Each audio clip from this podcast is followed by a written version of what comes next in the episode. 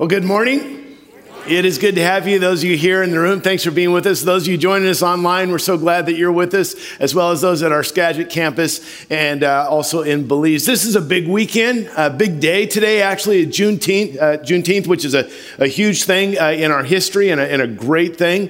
Uh, it's Father's Day. That's a big deal. Um, this is one of the one of the times we obey the Ten Commandments and honor our Father, whether we laugh at his jokes or not, we do that. And so I want to say Happy Father's Day to all of you. It's also a, a, a last and a first weekend for us here at Cornwall. One, it's the last weekend of spring, technically on Tuesday, which is the summer solstice. The Earth tilted at 23.5 degrees. The North Pole is the closest to the sun, and it'll be all year, thus making it in the Northern Hemisphere the longest day of the year and the official start of summer which we're hoping our weather gets the message on that one.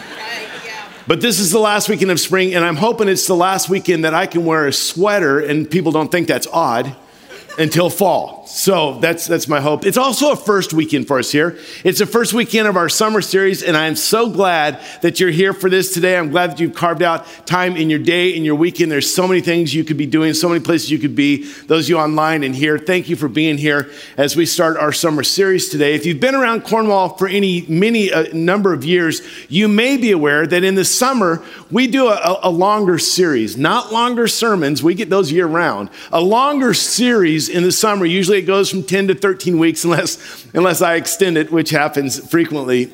and, um, and usually in the summer, We'll look at maybe a book of the Bible or a character study. A couple of years ago, we, we looked at the life of Moses, which was a great study, and just seeing all the parallels with Jesus in that one. And, and we've looked at different books, Hebrews and, and Romans. And, and last summer, we looked specifically at the book of Acts. You may remember that.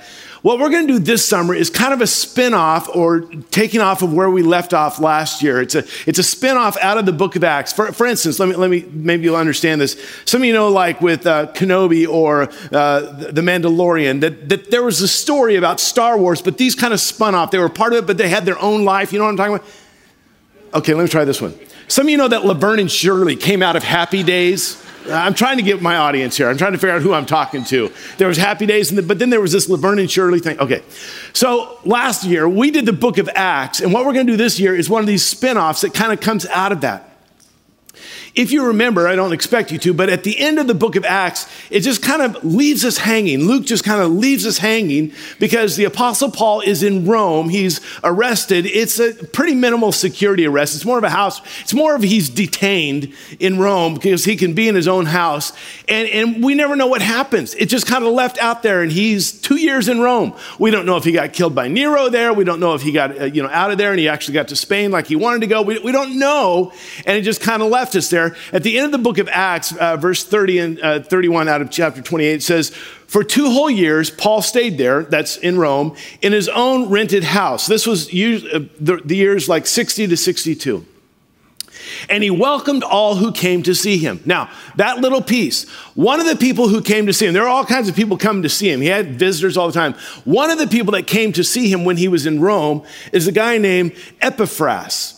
And we're going to see him here in a minute. But he comes to see him while he's in Rome. And then it goes on and says, And boldly and without hindrance, he preached the kingdom of God and taught about the Lord Jesus Christ. So here's Paul, and he's, he's in Rome. Uh, he's in, technically, in prison. He's not really incarcerated, he's just detained there, house arrest. And during those two years, not only are there people coming and going, not only does he continue to preach the gospel, but he begins to write some letters. And we don't know how many letters he wrote while he was in Rome, but we know that at least four of them made their way into what we refer to as the New Testament. And these are referred to as the prison epistles, that they were written while he was um, arrested in Rome uh, Ephesians, uh, Philippians, Colossians, and Philemon were all written while he was in Rome. So that's where this spinoff comes that we're going to study one of these letters that he wrote while he was in Rome, kind of the end of, of Acts. He wrote the book of Colossians, this letter. And that's what we're going to study for the next 11 weeks unless I extend it, which is highly likely. But for at least 11 weeks, we're going to tear into this book of Colossians. It's only four chapters long, and we're going to look at this. Some people would say, some scholars would say, some theologians would say that the book of the Colossians is the most profound letter that Paul ever wrote. Of all of his letters, it's the most profound. And yet, what's interesting and what's odd and what's a little bit curious is that it was ever written in the first place, that it ever made its way into Scripture. Not because of its content, The content, as you, if you watch that opening uh, bumper, you saw. I mean, the content is second to none. The content is profound. It's more the recipients that received this letter, the Colossian church. And you could almost say it's like a most important message for a most unimportant town, or a most significant message for a most insignificant group, or a, a most impressive message for a most unimpressive group or town, this place called Colossians, uh, the, the church called in Colossians. Now, Colossians and the city, uh, Colossae, is never mentioned in the book of Acts. When Paul does his three missionary journeys, which again we looked at last summer, he never visits Colossae. He never speaks of it. In fact, he never writes about it in any of his other letters. He never references it at all. It's just devoid. It's gone. It's not even there. In fact, the, the city itself, Colossae, is only mentioned one time in all of Scripture. And the only time it's mentioned is to the letter that it was written to. In, in Colossians chapter 1, verse 2, it says, To the holy and faithful brothers in Christ at Colossae. Uh, uh, some of your translations may put an A in there, doesn't matter. Some people refer to it as Colossae, others Colossae or Colossae. Whatever, I'm going with Colossae. Okay, so this is the only place grace and peace he says to you from God our Father. This is the only place that the town is even mentioned, and Paul's not been there. So, from a human perspective, this church, this little church in this little town of Colossae, from a human perspective, is like a pawn in the in the big scope of the kingdom of God. It's, it's not a hub church. It's not a church like, like Jerusalem was, or Antioch was, or Ephesus was. It's not a huge church. It's not a metropolitan area. It doesn't seem to be a sending church. We never hear people going out to other areas from this church. It's not this wealthy church that gives all this money away to other churches and, and people that are hurting. It seems to be really small, seems to be really insignificant. And yet, Paul writes the most profound letter to this church. It's, it's an amazing thing. So, today, what I want to do is that I want to kind of lay the groundwork for what we're going to study for the rest uh, of the summer. Now, for some of you, the whole backstory, the history, you love this. For others of you, great day to come to church to take a nap. But I hope you'll hang in there with me. All right, so I want to give you some of the backstory and, and some of the, the, the, author and who it was written to and what was the setting and the context and what was the issue and why was it written and what was it about. Kind of an overview, 30,000 foot overview that we'll be digging into for the rest of the summer.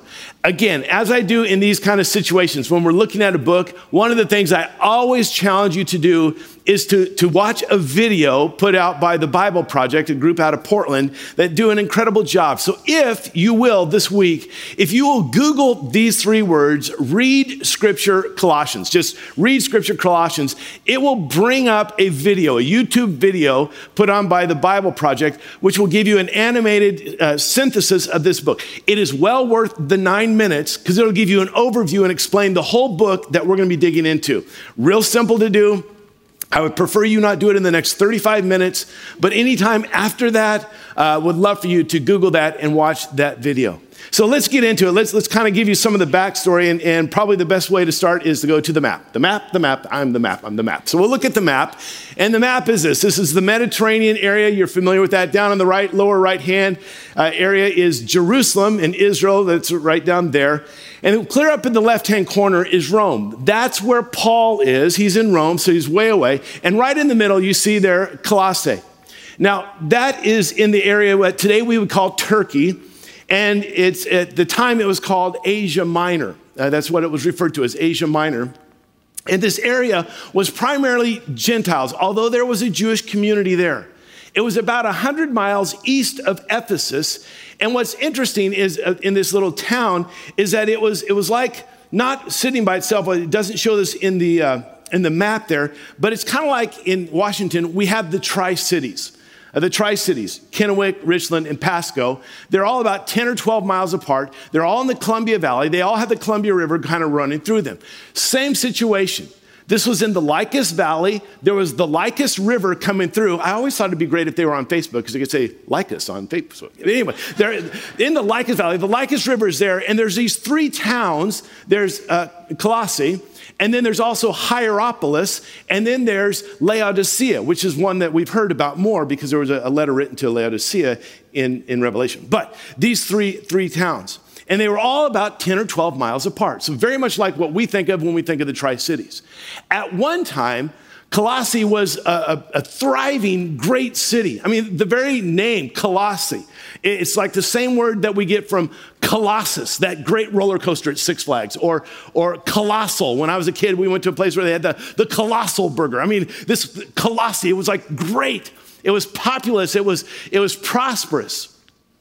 But then there was an event that happened, and it may not have happened all at once. There was a change that took place, and what was once this great, thriving, large, prosperous city became just a shell of what it was at one time. See, it used to be that the trade route between Ephesus, which was a really big city, port city, and the Euphrates River, which connected all the way to Mesopotamia and all to the east, that the trade route went right through there and right through Colossae. So there was a lot of traffic, a lot of commerce, a lot of people. But over time, the trade route shifted and no longer went through Colossae. Did, did you ever see the movie Cars? Yes. Okay. In Cars, you know, the rest of you, you got to watch this movie. Okay. So Radiator Springs, you remember, Radiator Springs was on Route 66. And at one time, it was this thriving, wonderful city. But then the interstate came and went around Radiator Springs so that no longer people go through Radiator Springs. So it's a little shell of what it used to be. You remember that, right? The rest of you, you're going to love this movie. You really are. Well, that's what happens in Colossae that it had been on this major trade route, but now this new trade route bypasses it. And so it's just this little shell. It's a small kind of has been town, remembering the glory days. You remember back when and that kind of stuff, and wishing it was what it once was, but it was no longer. Another little history uh, note from, from, from history in the year 61, which is about the time this letter was written, there was a major earthquake that completely destroyed Colossae and Hierapolis and Laodicea. And it's possible that because no longer does it have the same commerce, that it was never ever rebuilt to the level that it was before. So here you have this town that once was, that's never mentioned, and yet this letter written to it. Paul had never been there. Paul didn't plant this church on one of his missionary journeys. He had never visited this church. He'd never been to this town. He didn't know most of the people. You read that in chapter 2, verse 1, I think. He didn't know these people at all. But during his third missionary journey, Paul spent an extended amount of time in Ephesus. Ephesus was a major port city, a big city. Um, and while he spent a, a, couple of years there, um, again, we studied this last year in Acts chapter 19, you, you hear about how he's there and he's teaching every single day. He's lecturing and he's telling about Jesus and the gospel and, and, and, uh, and the grace that's the kingdom of God, all of these things, the death and resurrection of Christ. And he does this every day in the synagogue until he gets kicked out. And then he rents this hall from a guy named Tyran, Ty, Tyrannus, uh, T Rex. He rents this hall and he begins to lecture every day. We read about this in Acts chapter 19, verse 10, where it says, This went on for two years so that all the Jews and Greeks who lived in the province of Asia heard the word of the Lord. So here are these people. This Ephesus, people, because it's a port uh, town, there are people coming and going all the time. And every day Paul is lecturing. And this message of the gospel doesn't just start with this little church in Ephesus, it's spread throughout. And a lot of the churches that are planted in that area happened because of what Paul is doing in Ephesus. It appears that while he's in Ephesus for those two years, um, uh, uh, Epaphras from Colossae comes to Ephesus. That's, see, this is hard to say. Epiphras from Ephesus eh, to Ephesus. So he comes there, whether it's on business or he's going on a vacation, he comes there and apparently he hears the message of Jesus and apparently he's saved under Paul. And it appears that maybe he even spent some extended time in those two years being discipled by Paul. We'll see this in just a minute. But Epaphras does not stay in Ephesus he decides to go back home to Colossae. And when he goes back home to Colossae, he takes the good news of the gospel with him so that when Paul eventually writes these people, he says, When you first heard the gospel of truth, remember where you heard it. And we see this in Colossians chapter 1, verse 7. You learned it from Epaphras, our dear fellow, uh, fellow servant, who's a faithful minister of Christ on our behalf. He said, You heard about Jesus, not from me but from Epaphras. And then the way Paul refers to him as our, our dear fellow servant, as our, as our faithful minister in Christ, it, it sounds like there's a, a great relationship that maybe Paul mentored him and maybe even sent him. So Epaphras appears to be the, the founder, the planter of this church in Colossae and the pastor of this church. And as we will see next week, this church is doing exceptionally well in their spiritual journey, in their faith. We'll look at that completely next week. And then while they're continuing to grow in the faith, there's, there's a concern. There, there's, um, there's some seismic trembling, not ge- uh, geologically, but theologically, there's some seismic trembles that give some concern, some heresies that may have made its way into the church or maybe was threatening to come into the church, some stuff from the surrounding culture and the surrounding uh, religious setting that, that there was some concern. And at this point, now, fast forwarding, Paul is in Rome, so Epaphras travels to Rome. Now, whether again, whether he's going just to see his mentor and spend some time with him, whether he's saying, I need a Mediterranean vacation, maybe he's taking a sabbatical, we don't know, but he ends up in Rome. And in this time, he talks to Paul. He talks to Paul, and maybe he's saying, Paul, how do I deal with this stuff? Because this is all new to me. I'm, I'm a young pastor, you've done this for years. And in the, this conversation, he tells Paul about how well this church is doing, how they're thriving. But then he talks about these threats, this controversy, this heresy. And Paul decides, while he's there in Rome, that he will write a letter to this church in Colossae. Thus, the letter, the book of Colossians. And when he does that, he addresses some of these threats, some of these controversies, some of these heresies that are either threatening the church or have already made their way in the church. And what's a little bit frustrating is when you read the letter, he never comes out and simply states, This is the issue we've got to deal with. But if you look at the things that he talks about, and the things that he said straight, you can kind of start putting together a composite of what was going on. And the best way I can explain this is that there was just this, this stew, this, this smorgasbord of isms that were either making their way into the church or threatening to come into the church. And let me just go through them real quickly. Because Paul addresses some of these things in this letter. One would be early Gnosticism, some of the thought, and we've talked about Gnosticism, I won't go into that again today, but this early Gnosticism that would lead people either to asceticism of just like this, this deprived life, even to mutilating their body, or to hedonism, where you just like throw all restraints aside and just go for it. And he addresses that. But not only the Gnosticism, he addresses there's some Jewish legalism that's made its way in. Remember, there's a, there's a Jewish community in the, in the town, and some of the things that Paul said straight are directly of the legalism that you would find of the Jewish law. In addition to that, there's some Eastern mysticism of some things of, of this kind of realm that's a little bit out there, and he addresses those things. And there's unbiblical spiritism when he talks about worshiping of angels and some things that are just completely unbiblical. And on top of all that, there's this pagan humanism when he talks about some of the Greek philosophy that's making its way into the church.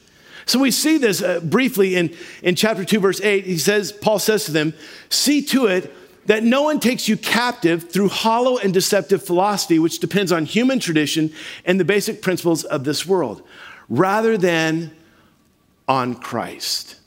And that last phrase, rather than on Christ, pinpoints the number one issue that Paul wants to address in this letter.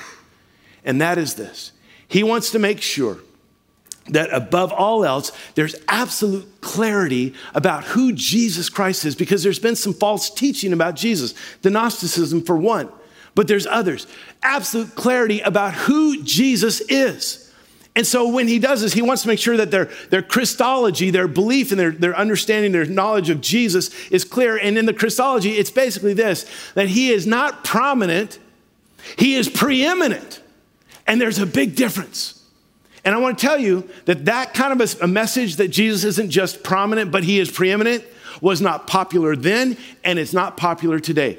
Especially if you're in a pluralistic society where there's all these different things and where everyone needs to have equal time and everyone's equally right, or when there's syncretism that's happening where we just kind of pick and choose cafeteria style and put together our own. To say that, that Jesus is not just prominent, but he is preeminent is not a popular statement.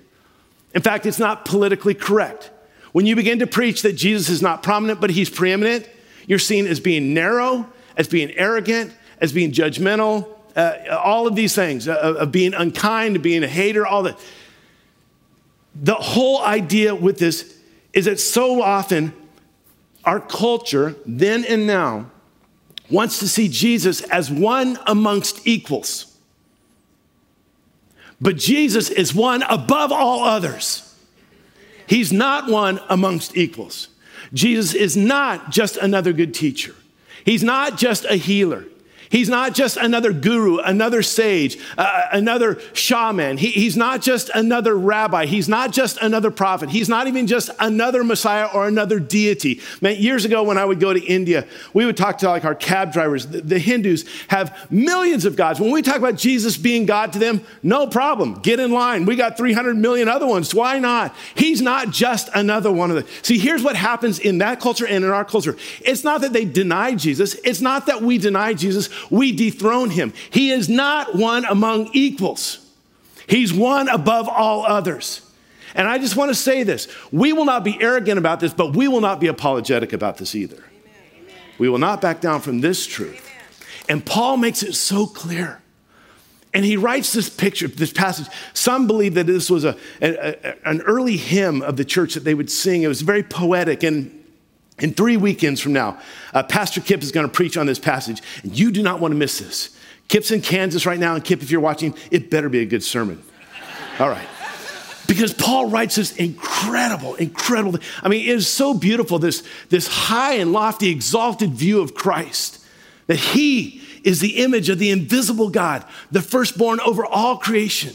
For by him all things were created, things in heaven and on earth, visible and invisible, whether rulers or thrones or powers or authorities, all things were created by him and for him. He is before all things, and in him all things hold together. He is the head of the body, the church. He's the beginning and the firstborn from amongst the dead, so that in everything he might have the supremacy. For God was pleased to have all his fullness dwell in him, and through him to reconcile all things to himself, whether things on earth or things in heaven, by making peace through his blood shed on the cross. This is our Jesus. And three weeks from now, you're going to hear that one, and it's going to be good. And let me just make it clear again. If you don't believe in Jesus, we are so glad you're here. We really are. You are welcome here. We want you here. This is what you need to know about us. Around here, as I said, unapologetically, we have a one track Jesus mind. It's all about Jesus here. There is no one else to be worshiped except Jesus here. There is no one else to be exalted except Jesus here. There's no one else to be followed, no one else to be surrendered to except Jesus around here because we are his bride. We are his body. We are his church. We were purchased with his blood. We were redeemed by his finished work on the cross, and we are empowered by his resurrection. We're filled with his Holy Spirit, gifted and called to fulfill his purpose of bringing his kingdom to bear on this earth, all for his glory. We are all about Jesus here. And I want to say this to you as well. And if you're online or if you're here visiting, if you're involved with the church, I'm so excited for that. If they're not all about Jesus, find a different church. And if Cornwall Church ever gets to the point where we're not all about Jesus, find a different church. It's all about Jesus. And long before Paul confronts any of these and denounces any of these and refutes any of these issues, he says, I want to make sure we're really clear about our firm foundation that we're built on, about what we're really about, of what we fix our eyes on. And one of the things he confronts is this Gnosticism. In chapter 2, verse 9, it says, For in Christ, all the fullness of the deity lives in bodily form. The Gnosticism said that material and spiritual could not come together. Spiritual is good, material is awful. But here in Jesus, all of the deity, all of the goodness of God dwells in the humanity of Jesus, the spirit in the material. And then he makes a statement that takes it to the next level that's even more mind boggling when he says this, the next verse, and you, you have been given fullness in Christ, who is the head over every power and authority. All the fullness of the deity dwells in Jesus, and you have all of your fullness and completion in Jesus. Uh, in, in chapter 1, verse 27, he would talk about this mystery that's been given to the Gentiles, and that is Christ in you, the hope of glory this vast mystery of, of Christ dwelling right w- within us. And then he, he addresses that, that he is the head over every power and authority, all those things. What he comes to is this is that Christ alone is enough. I mean, we sang about that this morning. Christ alone is enough. You don't need the secret knowledge of the mystics. You, you, don't need the secret passwords of the, the Gnostics. You don't need the legalism of the law that will never save you. You don't have to have this diet or, or these restrictions that are somehow are going to kind of get you in. You, you, don't, you don't need to do all of those things. It's in Christ and Christ alone, and that Christ alone is enough. He just wants to set up the supremacy of Christ and the sufficiency of Christ. Christ is above all, and Christ is all. And that's just the first half of the book. And then the second half, chapters three and four, talks about therefore. Yeah, since that's true, since this is who Jesus is and he's in you, then, and then it gets really, really practical, then that should change how you live. That should change how you think. That should change how you act. That should change your behavior. That that will begin the shaping in how you work and how you work with employees and your boss. That will change how you do your family life and your home life. That will change how you operate in the world. That will change how you operate in the church. It affects all of your life. You begin to see that. It's no wonder that so many scholars say this is the most profound letter that Paul ever wrote. So, what do you say? Should we get into it? All right, I've got some time left. Let's, let's go ahead and get started in this one. All right, so it's in the book of Colossians, which, if you have a tablet or a phone or a device, you can just kind of dial that up. But if you have an old school Bible, remember this phrase giants eat peas and carrots. Because that's how you always remember Galatians, Ephesians, Philippians, Colossians. It's kind of an acronym. Giants eat peas and carrots. You're welcome. Now you can be dismissed. So we're going to the carrots, all right? Giants eat peas and carrots, Colossians. So you can turn there. It's about probably four fifths of the way back in your Bible, way towards the back of your Bible, tiny little thing, just four chapters.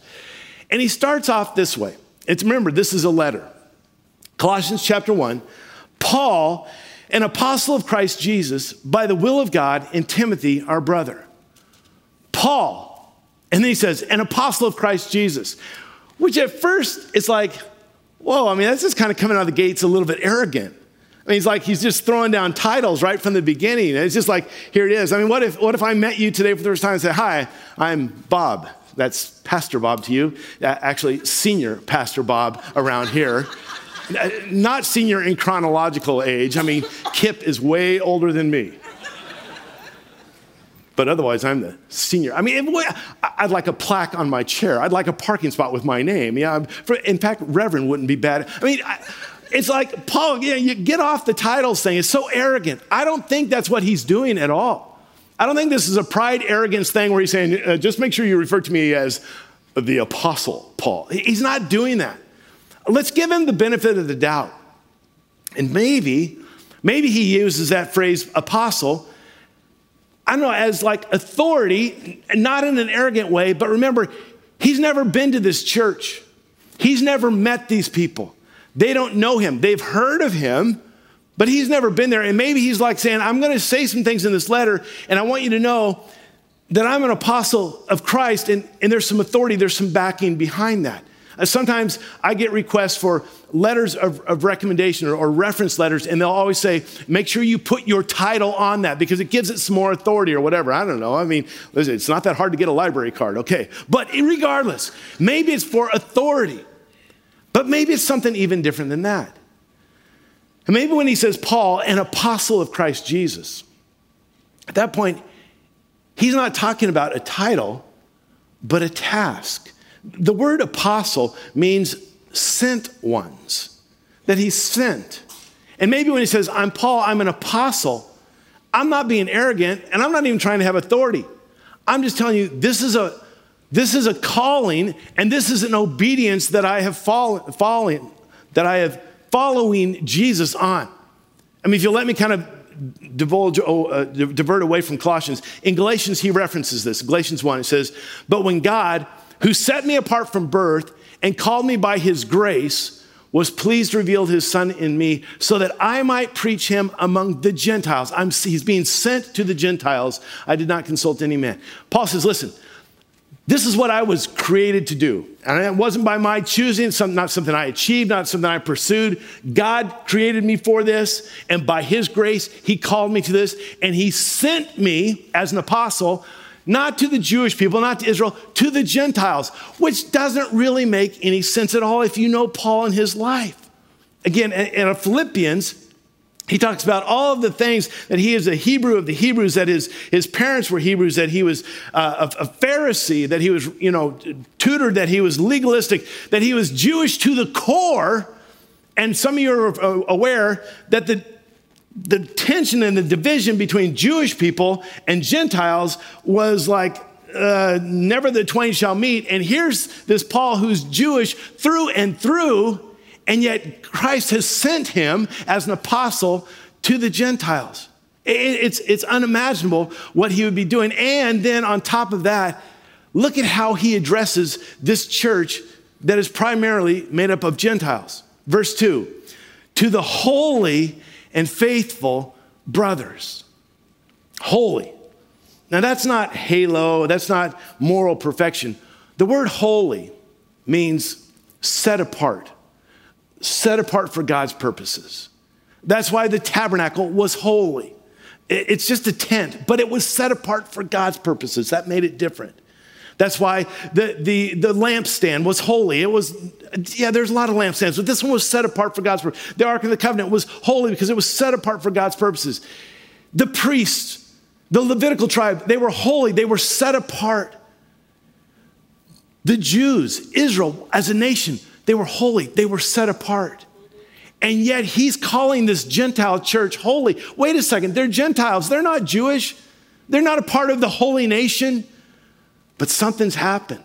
You see throughout the New Testament, when he refers to those who are followers of Jesus, he refers to them as holy and as saints. Not because of moral perfection, but because they're called to be set apart, different from the world, set apart for God's purposes. So to you, Cornwall Church, you saints, and some of you saying, I'm not a saint. Yes, you are. You just don't act like it. You are a saint. You are holy. You are called. You are set apart because what Christ has done for you and in you and through you and will continue to do. And he says to this Gentile church, You are holy. Not only holy, but you're holy and faithful. And I won't, next week, we'll get into that one, so I don't want to spend a whole lot of time on that. But they have endured. Remember Nero and his persecutions and all the hardships and now all the pressure from the culture. And they've endured. And he says, You're not only uh, holy, but you are faithful. And then the unthinkable, he calls them brothers. No Jewish person would ever call a Gentile brother. Now, for us, that's not a big deal. We're like, yo, bro. I mean, it's like that, we just throw that around. Even in church, I was raised in traditional church. Some of you remember this. We used the whole brother and sister title a lot when I was growing up. You know, someone would get up and say, Thank you for that beautiful offertory, Sister Shemwell Finney. now we've got Brother Johnson's going to come and tell us what's happening in the fellowship hall this afternoon. So you remember that whole thing? Okay, thanks. I was like, we were the only ones that used brothers and sisters. I was like, hey, brother Marvel. Ah, yeah, there we go. Sister Leibold, come on up here and sing for us, would you? You know, that kind of stuff. You know, he's calling them brothers and sisters. It's almost this picture like, like they would never talk, they would never touch each other. And he's like saying, brothers don't shake hands. Brothers gotta hug. I mean, it's like he's calling them brothers. And what would do that? What would cause a guy who's a Pharisee, Jewish through and through, to the core, who's grown up to believe that Gentiles are dogs, that they're, they are fuel for the fires of hell? What would cause him to call them holy and faithful and brothers? Only one thing. He says, To the holy and faithful brothers in Christ at Colossae. In Christ at Colossae.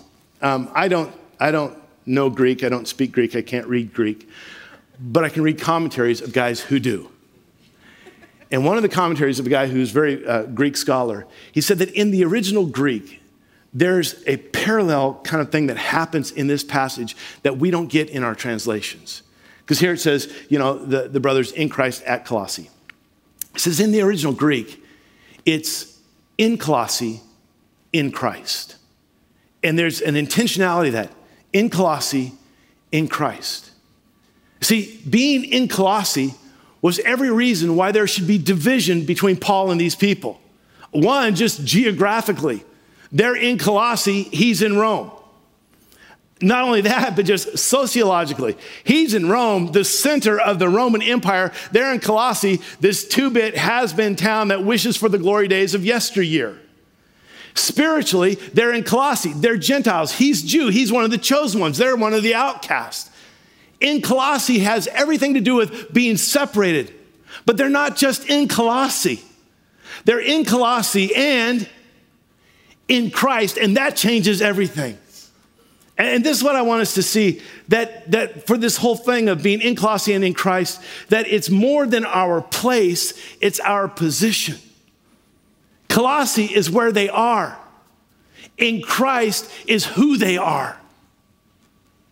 All right, they're in Colossae. In Colossae, Colossae is where they live, but their life is in Christ. They reside in Colossae, but their greatest reality is in Christ. And while this place, Colossae, that can change, the geographical setting of where they are can change, their status and their standing of who they are in Christ is solid and confirmed because of what Christ has done. It's just this beautiful picture that, yeah, you're in Colossae, but that doesn't matter nearly as much as the fact that you're in Christ. I mean, think about this. Here we are at Cornwall Church. We're at Cornwall Church. We say, we're at Cornwall Church at Skagit, but in Christ. And Belize, but in Christ. Online, but in Christ. In the room, asleep, but in Christ. That, that, that they're, yeah, we're in different places, and that doesn't matter nearly as much as who we are and our position and our reality in Christ. And he says that is so important that our identity, our unity, our sufficiency, our very life is in Christ. And what he makes it so clear to them is this is that everything is in Christ. You'll see this come up over and over again this, the sufficiency and the supremacy of Christ and our life within Him. Christ in us, the hope of glory, us being in Christ. And later, and, and we'll, we'll preach on this in August sometime, probably middle of August. Let me jump ahead just real quick. In Colossians chapter 3, verse 11, he says this Here, here where? Here where? Like here in Rome or here in Colossae? Or here in Jerusalem or here in the Mediterranean? No, no, no here, here in the church, here in the family of God, here in the kingdom of Christ, here in Christ. Here in Christ, there is no Greek or Jew, circumcised or uncircumcised, barbarian, Scythian, slave or free. And look at this phrase. But Christ is all and is in all. That's his bottom line. It comes back to the supremacy of Christ and the sufficiency of Christ. Okay, now I'm out of time, but we got to finish at least verse two, or we'll never get through this book in 11 weeks. All right, so he ends it this way to the holy and faithful brothers in Christ at Colossae. So now he said, I'm Paul, I'm an apostle of Christ Jesus, set apart, and my brother Timothy, we didn't even talk about Timothy, and, and you're uh, the, the holy, faithful brothers in Colossae. And this is the first word he says to them grace. Grace. Here's this old guy, Paul, and he's been legalistic, he's been religious, but he found Jesus, and one thing that changed his life was grace. And while I can jump ahead to the very end of the letter in chapter 4, verse 18, the last thing he says to them grace be with you. He bookends this letter. He says, Let's start with grace, let's end with grace. Grace and peace to you. Oh man, I am so excited for us to tear into this letter this summer. I've got to stop right now, but here's what I want to do. Here's my, two challenges for you. The first one is this watch the nine minute video. If you can't find it, talk to your grandchildren. They can Google it for you very easily. Watch the nine minute video, give you an overview of Colossians. The second thing is this remember this reality. You're in Bellingham, you're in Skagit, you're in Belize, you're online, but you're in Christ. And that doesn't change. When you're at work, you're still in Christ. When you're at home, you're still in Christ. When you go on vacation, you're still in Christ. When you're in traffic,